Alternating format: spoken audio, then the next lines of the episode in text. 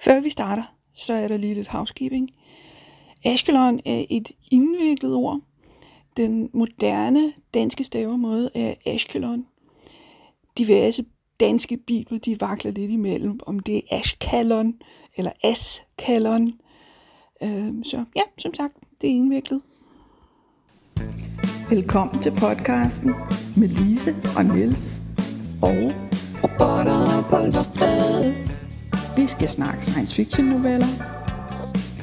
De skal være gode, og de skal være på dansk. Der bliver svinkeærter, og der bliver spoiler alerts. Og måske bliver der også et grin.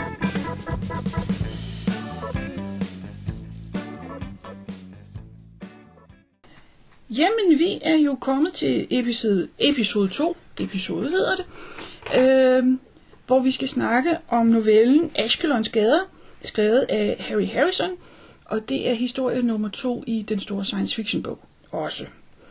Og vi starter selvfølgelig med et referat. På planeten Væsker lever de små væskere, der er på stene eller stadiet. De er gode til sandhed og dårlige til løgn, og de er rigtig dårlige til religion. Øh, og fordi de er, øh, øh de havner i en situation, hvor man kan observere, at de er oprørte, så kan man også observere, at en oprørt væsker har meget åben mund. Handelsmanden Garth, han har været der et års tid. Garth er meget glad for varsomt at undervise Itin og de andre. Det er okay, at han giver dem hammer og mejsel, men det er vigtigt, at han ikke blander sig i den kunst, som de så fremstiller. Så ankommer præsten, fader Mark. Garth reagerer på den eneste logiske måde, ved at tro med at skyde ham, hvis han ikke skrider igen. Men ak, der er nogen med en større skyder. Garth ønsker ikke, at væskerne bliver udsat for religion. Og det går jo selvfølgelig også hurtigt galt. Faderen og Garth siger forskellige ting, og de kan ikke begge være sande, så nu kommer de skrabe spørgsmål, ala hvem skabte Gud? Og som sædvanligt, vi, vi snakker lige lidt, før vi kommer tilbage til, hvordan den her slutter. Øh, ja, hvad handler den her om? Altså, hvis vi sådan skal se på temaerne. altså, den handler jo noget om religion, ikke? Men den handler jo også om, om, øh, om kolonisering, altså om, om øh, mere udviklede kulturer med alle de citationstegn, der nu om dagen skal om den term, har ret til at blande sig i mindre udviklede kulturs øh, måde at at indrette deres tilværelse på. I uh, dag vil man jo øh, i dag vil man jo snakke om om øh, kulturel kulturrelativitet, altså hvor man siger at det kan være lige så rimeligt uh, at leve som som andre samfund gør, end som som det er at leve som som vi gør. Uh, det er selvfølgelig en position der der kan diskuteres, fordi øh, man kan stætte det op imod visse, visse absolute sandheder, man mener, alle bør ligesom indrette sig efter, men der er en ret stor enighed om, at, at, at øh, man ikke skal detaljere, gå for meget i detaljer, når man, når man blander sig i andre folks øh, måder at indrette deres tilværelse på, eller det der er i hvert fald mange, der mener. Men den handler jo om kolonisering, det vil sige, den handler jo også om et, et verdenssyn, som vi i dag vil betragte som forældet, men som jo ikke desto mindre lever i bedste velgående. Nu er det bare med nogle lidt andre termer. Vi sender ikke, vi sender ikke soldater ud og overtager et land på den måde, øh, for at, at leve af det, men, men, men, men sådan noget med at sende handelsdelegationer og sende religiøse missionærer, det har jo op gennem i hvert fald 1800- og 1900-tallet jo kørt for, for fulde gardiner. Og altså det er, sådan, det er sådan fortropperne til kolonisering? Det har det jo historisk set været, ikke? Mm. Altså når, når øh, de engelske og spanske og franske imperier sendte folk ud, så har de jo sendt, sendt øh, soldater og handelsmænd og præster.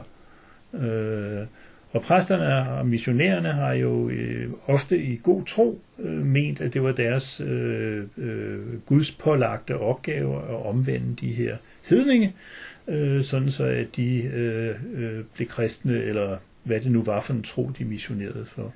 Der er jo også missionærer fra andre trosretninger end lige den kristne.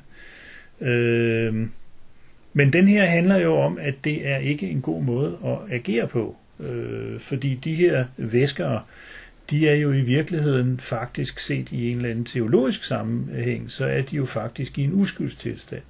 Altså hvilken ret har man til at gå ind og blande sig i nogen, som faktisk øh, efter alle øh, religiøse solmærker at dømme, undtagen lige den allermest fundamentalistiske, øh, jo lever godt og lykkeligt og er venlige ved hinanden mm. og, og taler sandt og, og ja. alt sådan nogle ting. Ikke? Altså missionæren burde faktisk komme og sige, hey, der er jo fedt, farvel igen. Altså missionæren, hvis, hvis, jamen problemet med det, med det er jo, at missionæren er jo ikke bare missionær, han er missionær for en bestemt flavor, en bestemt trosretning. Ikke? Øh, øh, det er jo sådan, det, det fungerer. Det er jo ikke, det er jo ikke bare at tage ud i universet og se, om folk de lever et godt øh, og dydigt liv, eller hvad man nu vil sige, ud fra et eller andet normsæt. Nej, tror de på lige præcis den ja. bog, jeg kommer med. Ikke? Og det er, jo, det er jo der, det går galt, altså fordi øh, de tror, at ting er rigtige og sande, når man fortæller ja. dem dem. Og så er Bibelen ikke nødvendigvis øh, den bedste tekst at arbejde ud fra, blandt andet fordi øh, som bibellærte gennem flere tusind år har fremhævet, så skal forskellige dele af den forstås forskelligt. Noget skal forstås bogstaveligt, noget skal forstås i overført betydning osv. osv. Mm. Og man har ført krige over, hvilke dele der skulle forstås på hvilken måde. Og, og fortalt om det til et folk, øh, der tror på, hvad man siger til en, fordi de ikke er vant til, at man løber.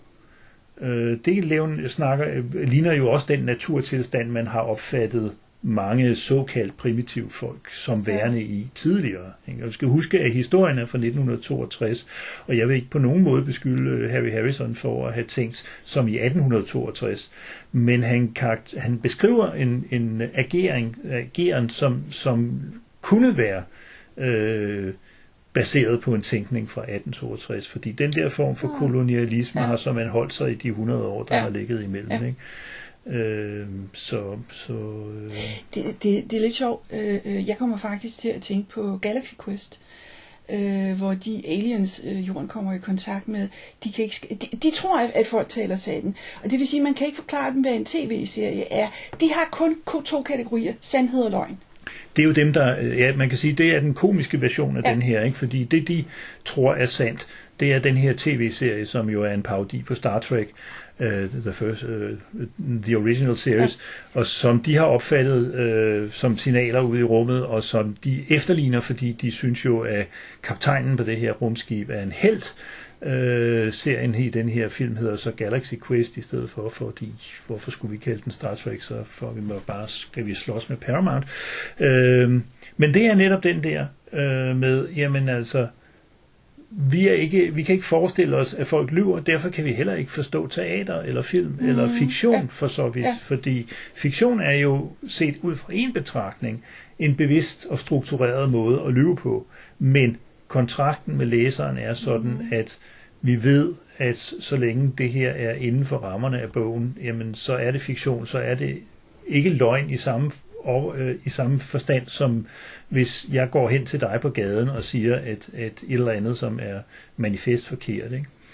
Øh, det er fiktionens, det er spillet omkring fiktionen. Øh, spillet omkring, der er jo skrevet masser af øh, mere eller mindre lavkomiske fremstillinger af folk, der går i teateret for første gang og tror, at de skal blande sig oh, ja. i handlingen. Ikke? Ja. Øhm, der er en bagved dig. Ja.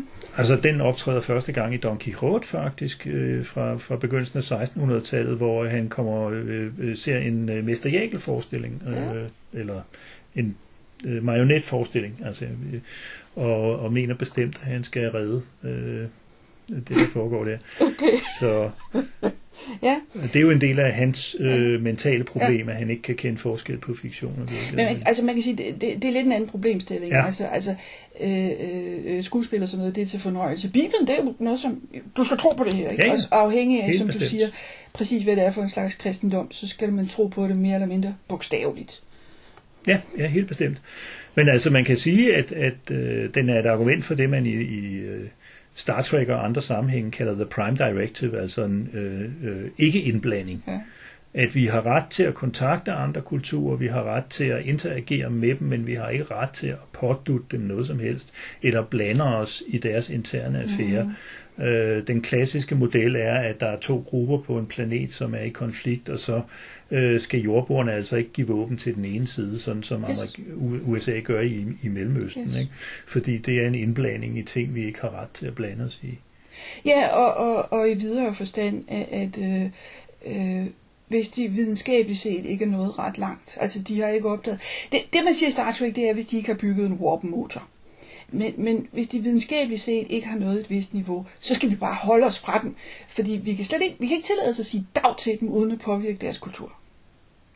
Nej, det er jo faktisk rigtigt. Det er jo faktisk rigtigt. Og, og der kan man jo også pege på, på sådan noget som, som den berømte Clarks tredje lov, altså, altså Arthur C. Clarke, der jo sagde, at hvis, hvis, en, øh, hvis man møder en teknologi, der er tilstrækkeligt avanceret i forhold til der, hvor man selv befinder sig, så vil det virke som magi. Og det vil sige, at det vil, det vil vælte rundt på ens øh, verdensbillede, og så har vi faktisk balladen igen. Ikke? Altså, øh, hvis hvis øh, du er vant til, at du skal arbejde halvanden time med, med en snor og en pind for at få, få ja. ild i din svamp, og der så kommer en og tænder en engangslejder.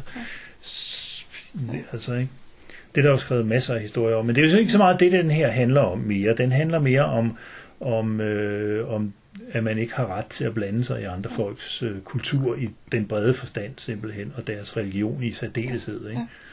Øh, så kan man jo også diskutere, hvor meget den der handelsmand i virkeligheden også blander sig. Men, ja, men, øh, han synes, han passer på. Ja, ja, ja, og han er bevidst om problematikken, ja. ikke? på en måde, som præsten ikke er, fordi mm. for præstens vedkommende, så uanset hvor meget du fortæller om, om den problematik, så er den underordnet hans directive, som er at få omvendt de her folk, også selvom det er øh, en omvendelse, der ikke på nogen måde giver mening i forhold til der, hvor de befinder sig øh, mentalt og, og kulturelt og geografisk. Altså. Øh. Men altså, ja, jeg tænker, at det, det er en, en byrde, som, som mange øh, missionærer i tidens løb har følt, de har haft øh, at slås med. Jeg ved ikke, om det er gået så katastrofalt galt, som, som det gør i den her historie, øh, som ret mange steder i det virkelige liv. Men der er der missionærer, der er blevet jaget bort og rullet i tjære og fjer, sådan på nærmest. Altså, jeg har, jeg har hørt om, altså, der er nogle missionærer, der har været gode til at tilpasse sig omstændighederne. Altså for eksempel at sige, når øh, de her mennesker, de er sorte, øh, ved du hvad, de hører en historie om, at det var Jesus også. For, fordi det er okay at lave den tilpasning, for at de ja, ja, øh, fanger ja. budskabet. Mens der er andre, der for eksempel har sagt, vi er nødt til at insistere på, at de har tøj på hele tiden, og jeg holder jer ærbare, og sådan noget. De forskellige køn skal ikke se hinanden nøgne og alt sådan noget. Og det medførte, at når de gik i bad i den nærmeste flod, så fik de vådt tøj, så blev de forkølet, og så døde de. Mm. Og, og det er jo ikke tilpasning. Nej, Nej, det, må, det kan man ikke kalde det. Altså 40 graders fugtig varme, der dur det altså ikke det der med, at man skal se ud ligesom, ligesom man skal i, øh, på en kølig dag i mm. Rom. Altså, det, det går ikke. Øh, ja, nej, men øh, altså... Ja, ja, altså vi har kredset lidt om den, men den handler jo meget om religion, den her. Øh, øh, missionærerne, fader Mark er selvfølgelig øh, øh, kristen, Øh, han virker også som om, han præsenterer det ret. Sådan, man skal tage det ret bogstaveligt. Altså, der er ikke noget med, at når man, øh, at Jesus stod op på den tredje dag, det er i virkeligheden en metafor for... Sådan, niks! Det var sådan, det gik til. Ja. Øh, og, øh, og, og det vil sige, at det, at vi får religion, og vi får Bibelen i et miljø, hvor der i forvejen var Garth, der virker som om, at han har gået meget naturvidenskabeligt til tingene. Øh, og, og underviste, så jamen, hvis du bruger en hammer og mejsel på den her måde, så får du det her resultat. Øh, og, og, øh, jeg ved ikke, og han virker også som om, han har en rækkefølge i hovedet. Altså, det, han, han skal ikke begynde at undervise på trin, trin 37, når de ikke har lært trin 1 endnu. Øh, så, øh, men, men jo, den handler blandt andet om religion, den her. Øh, de, der er nogle andre tekster, som den minder om. Øh, der er, øh, den hedder bare The Star. Den er ja. Arthur C. Clarke. Ja, stjernen på den. Ja. Øh, øh, som jo er en dejlig novelle. Øh, øh, og, og her, øh, vi, vi prøver at være lidt varsomme med at spoile den historie, vi snakker om i dag. Andre historier, dem antager vi, at I har læst. Så der ikke er noget at spoile. Øh, The Star handler om mennesker, der kommer til et andet solsystem. Hvor der er den her planet, hvor de kan se, at befolkningen meget omhyggeligt har, de har stort set gravet et stort hul i jorden, og så smidt alle deres kunstværker og så videre derned. Med den viden, at solen vil gå nova, sådan så de selv kommer til at dø, men deres kunstværker vil blive bevaret. Og de har også virket som om, at de var meget afklaret om, at Nå, det er det her, der kommer til at ske, men det er okay. Vores civilisation, øh, den kørte godt, mens den kørte, og det er okay, at vi stopper her. Men vi synes også godt, at vi vil sørge for at bevare noget af det ypperste, vi har lavet.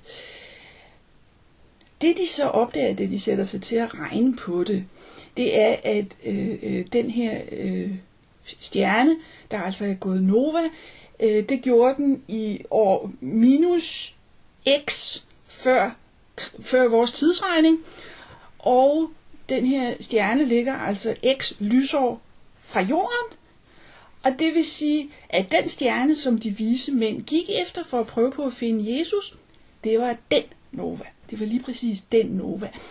Sådan så ikke alene har den her civilisation været bevidst om, at der ville komme Nova.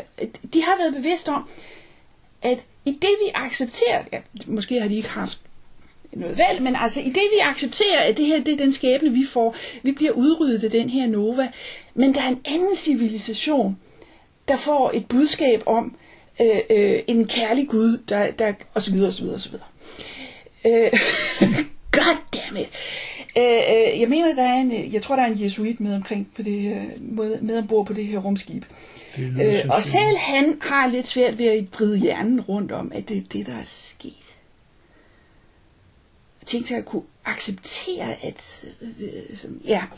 Tænk sig at kunne acceptere, at det er det, der sker for en civilisation, fordi man man giver en hjælpende hånd til nogle andre.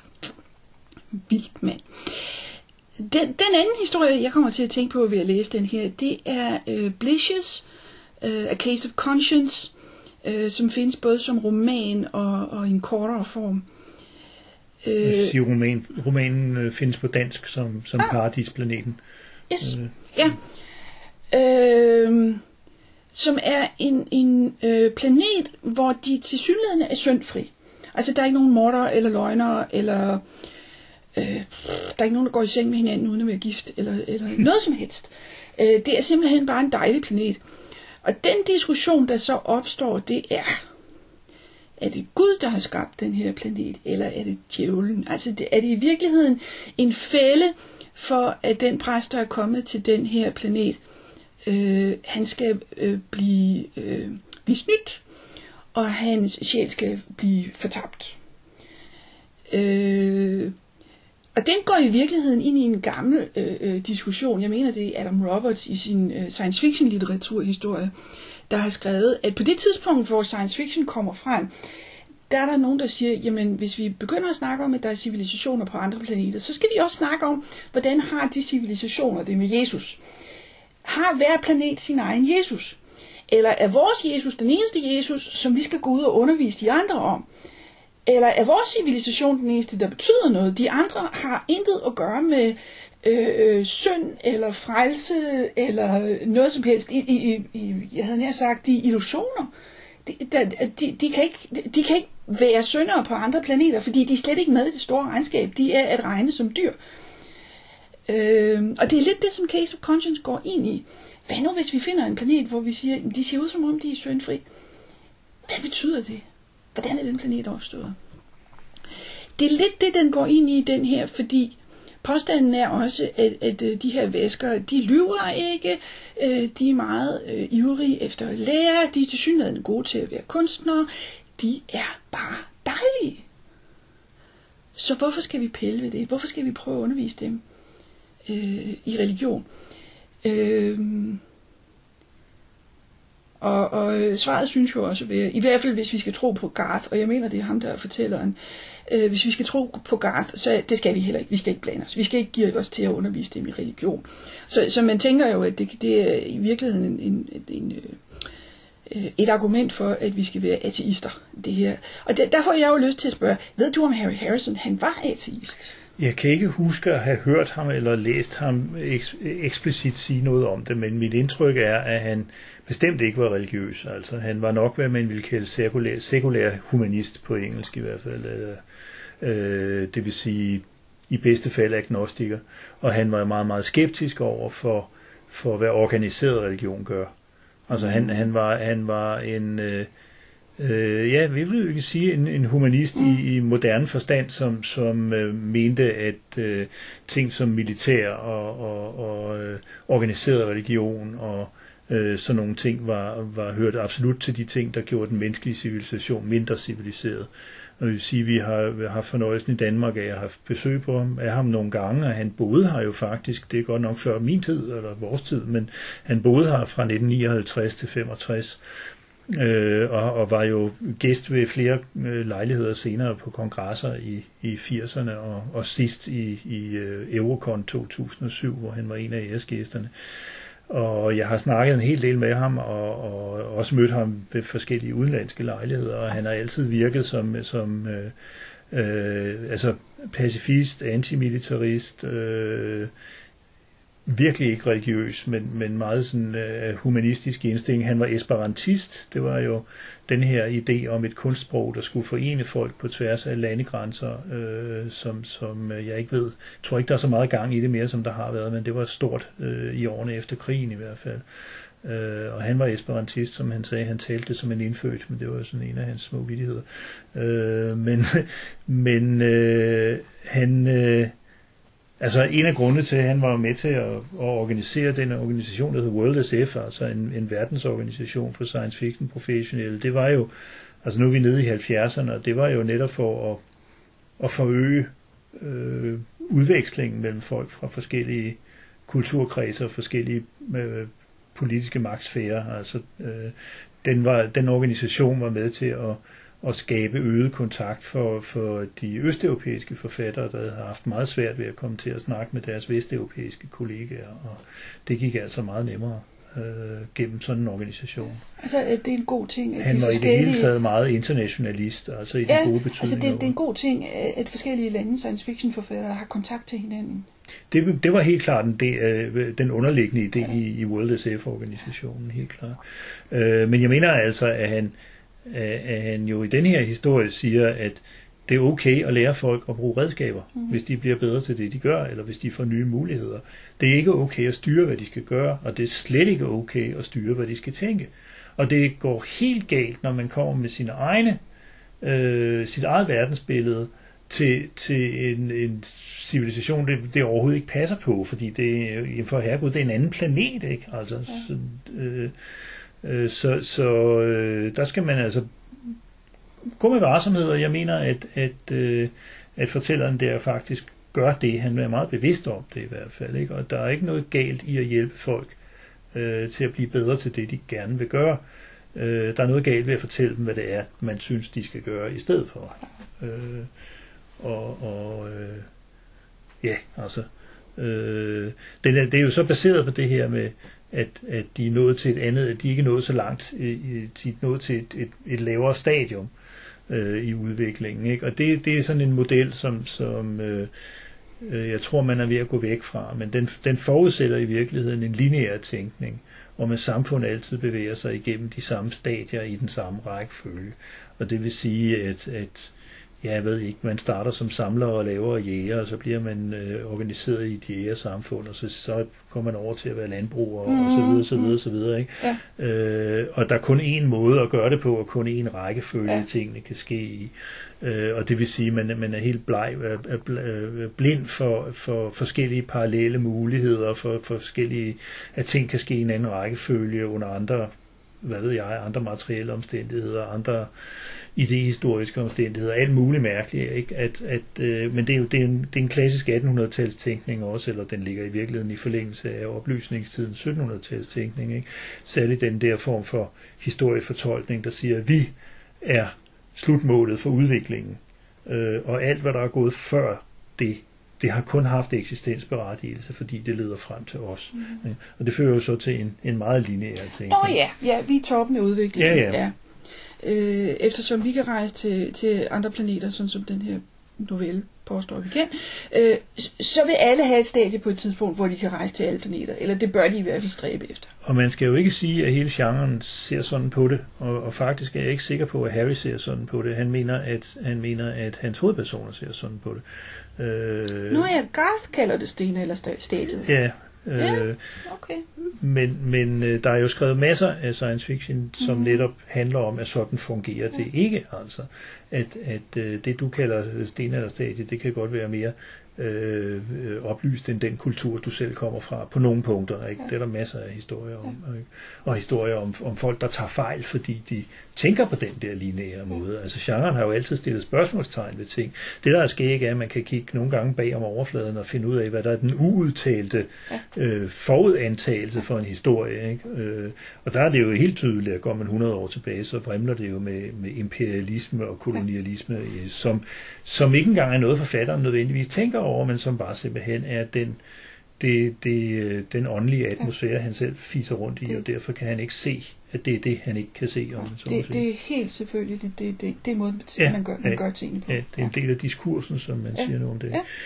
Øh. ja, det er lidt sjovt, altså, fordi det er et enkelt ord, som er utrolig afslørende. Ikke? Altså stene eller stæt. Ja. Okay, det er sådan, ja. du ser på verden. Jamen, det, man kan ja. folde en hel model ud, der ligger ja. nedenunder. Ikke? Ja. Øh, så, så, øh. Ja, øh, vi kommer tilbage til, hvordan den her novelle slutter. Så er vi nået til den del, der slet ikke har noget med dagens novelle at gøre, nemlig svinkeærnet.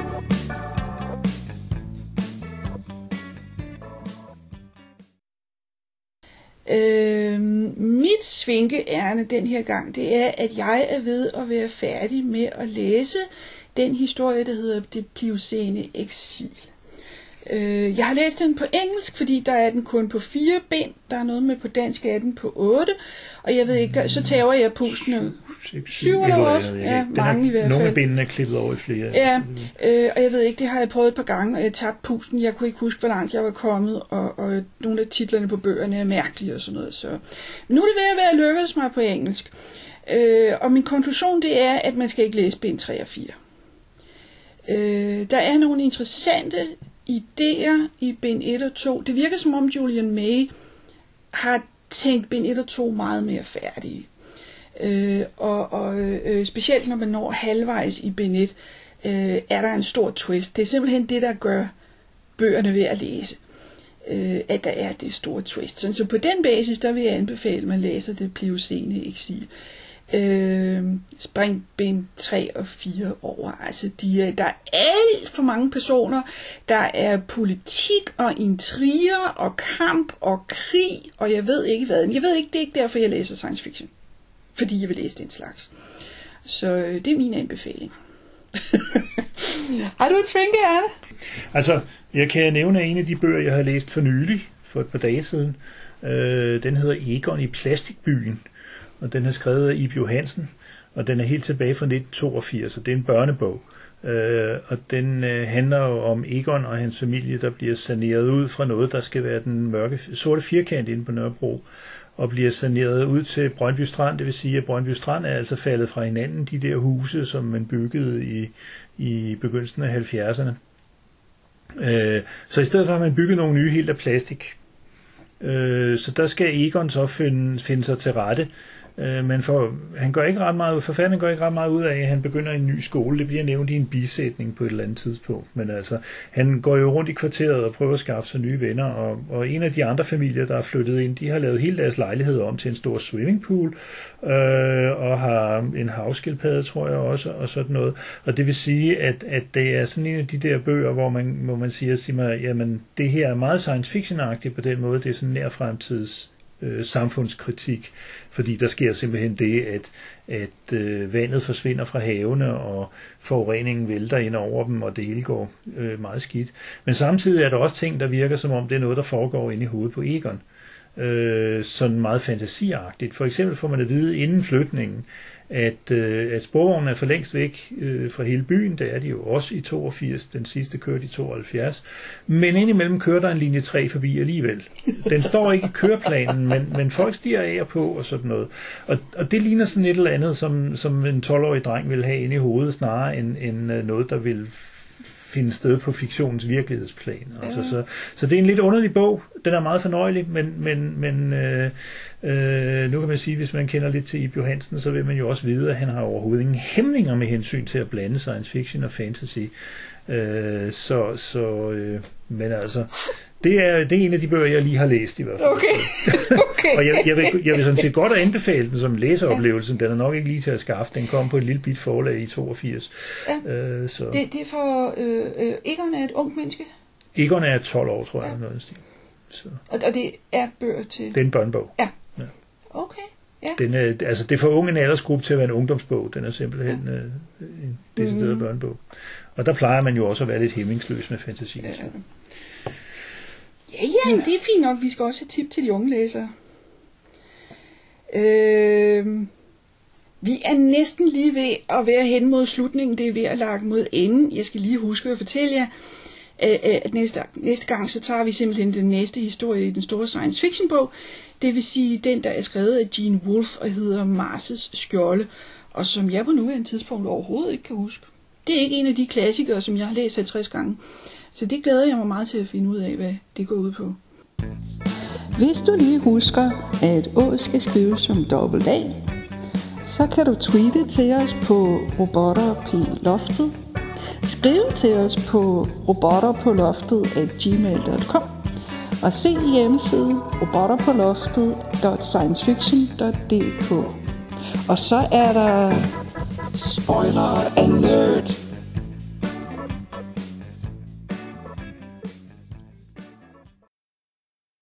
Lad os høre, hvad den her novelle den slutter med. Væskerne når frem til den konklusion, at der vil ske et mirakel, hvis de korsfester fadermark. Som sagt, så gjort. Det her, den her novelle bliver barsk, hvis den ikke var det i forvejen. Garth og Itin diskuterer, at væskerne jo var rene til at begynde med, men nu er de mordere. Det er jo en... Et syndefald. Ja. Simpelthen. Good lord. Og øh, øh, Harrison har faktisk en, en, øh, en øh, elegant måde at vise det her på. Vi har allerede fået at vide, at, at, øh, oprørte væsker, de har åbne munden. Og Itin bliver simpelthen så oprørt ved, at han har været med til det her. Altså erkendelsen af, hvad det er, han har været med til. Altså da det begynder at gå op for Itin, at fader Mark bliver jo nok ikke levende igen. Øh, at Itin har et meget, meget, en meget, meget åben mund, sådan så det ligner et skrig. Sådan så Itin visuelt er klar over, at den er helt gal, den her. Som du siger, der er noget med søndefald. Øh, der er noget med at være ked af, hvad man har gjort. Erkendelsen af, at man har gjort noget, der er forkert. Øh, øh, der er noget her omkring. Øh, det, det er jo en tragedie det er en, det er en tragedie i den næsten klassiske forstand, ikke? hvor, hvor øh, hovedpersonen gør noget øh, i uafvidende, som, altså den her præst er umulig at trænge igennem til, så, så uafvidende, det er så meget sagt, han har fået at vide, at han skal holde sin kæft, ikke? Men, øh, men øh, at han ender med, øh, ja, det er jo i virkeligheden væskerne, der er offrene, altså. Øh, så, så, men præsten ender jo også med at blive offret, altså. Ja. Så, fordi de tror, at det er det, der er meningen. Ja. Ikke? Øh, så, øh, men, men jeg tænkte på, at vi, vi, vi tjekkede jo lige, fordi titlen er jo selvfølgelig et bibelcitat, ja. men ja. det er sådan et lidt... Øh, ikke særlig hyppigt citeret sted. Det er sådan det lidt første. pudsigt, øh, og fordi man kan faktisk læse det som, som at man ikke skal gå og råbe øh, sin tro ud i hovedet på andre folk, altså fordi så er, der, ja. så, er der, så er der nogen, der hører det, og så går det galt. Altså det, det er jo nok ja. en lidt firkantet tolkning, men... Øh, øh, altså citatet fra Bibelen, og det er, det er ikke specielt svært at finde, øh, øh, Streets of Ashkelon, og der er jo noget med øh, øh Ashkelon, det skulle ikke have været stedet sådan ikke have været på, på dansk, men det er sådan en ja. biting. Øh, øh, citatet fra Bibelen går på, at der er en af de gode der er døde. Og øh, der bliver så sagt, lad nu være med at sige det alt for meget, at den her good guy er død. Fordi vi vil ikke have, at de andre, altså at vores fjender, de går rundt og fester i gaderne og råber i gaderne, hey, ham vi ikke kunne lide, han er død. Så det er det, citatet handler om, og det har vi jo haft lidt svært ved sådan helt direkte at få til at passe til historien. Andet end, at det, det er jo en elegant, det, det er elegant at have et bibelcitat som titel på den her historie. Men, men øh, som du siger, man skal ikke gå og råbe andre folk i hovedet. Nej, og, og man skal så til synligheden heller ikke øh, øh, gå og råbe, at en stor mand er død, fordi det vil, det vil fjenden øh, se som en sejr, Ja. selvom det ikke er dem, der har dræbt ham. Ja. Så, men øh, nu er det jo for sent at spørge Harry, øh, men, Ja. men øh, jeg mener også, at man som, som almindelig interesseret læser sagtens kan forstå øh, problematikken i den her Mhm. historie, fordi selvom den faktisk er, er meget elegant, så er den altså også rimelig tydelig. Ja. Øh, det, Ja.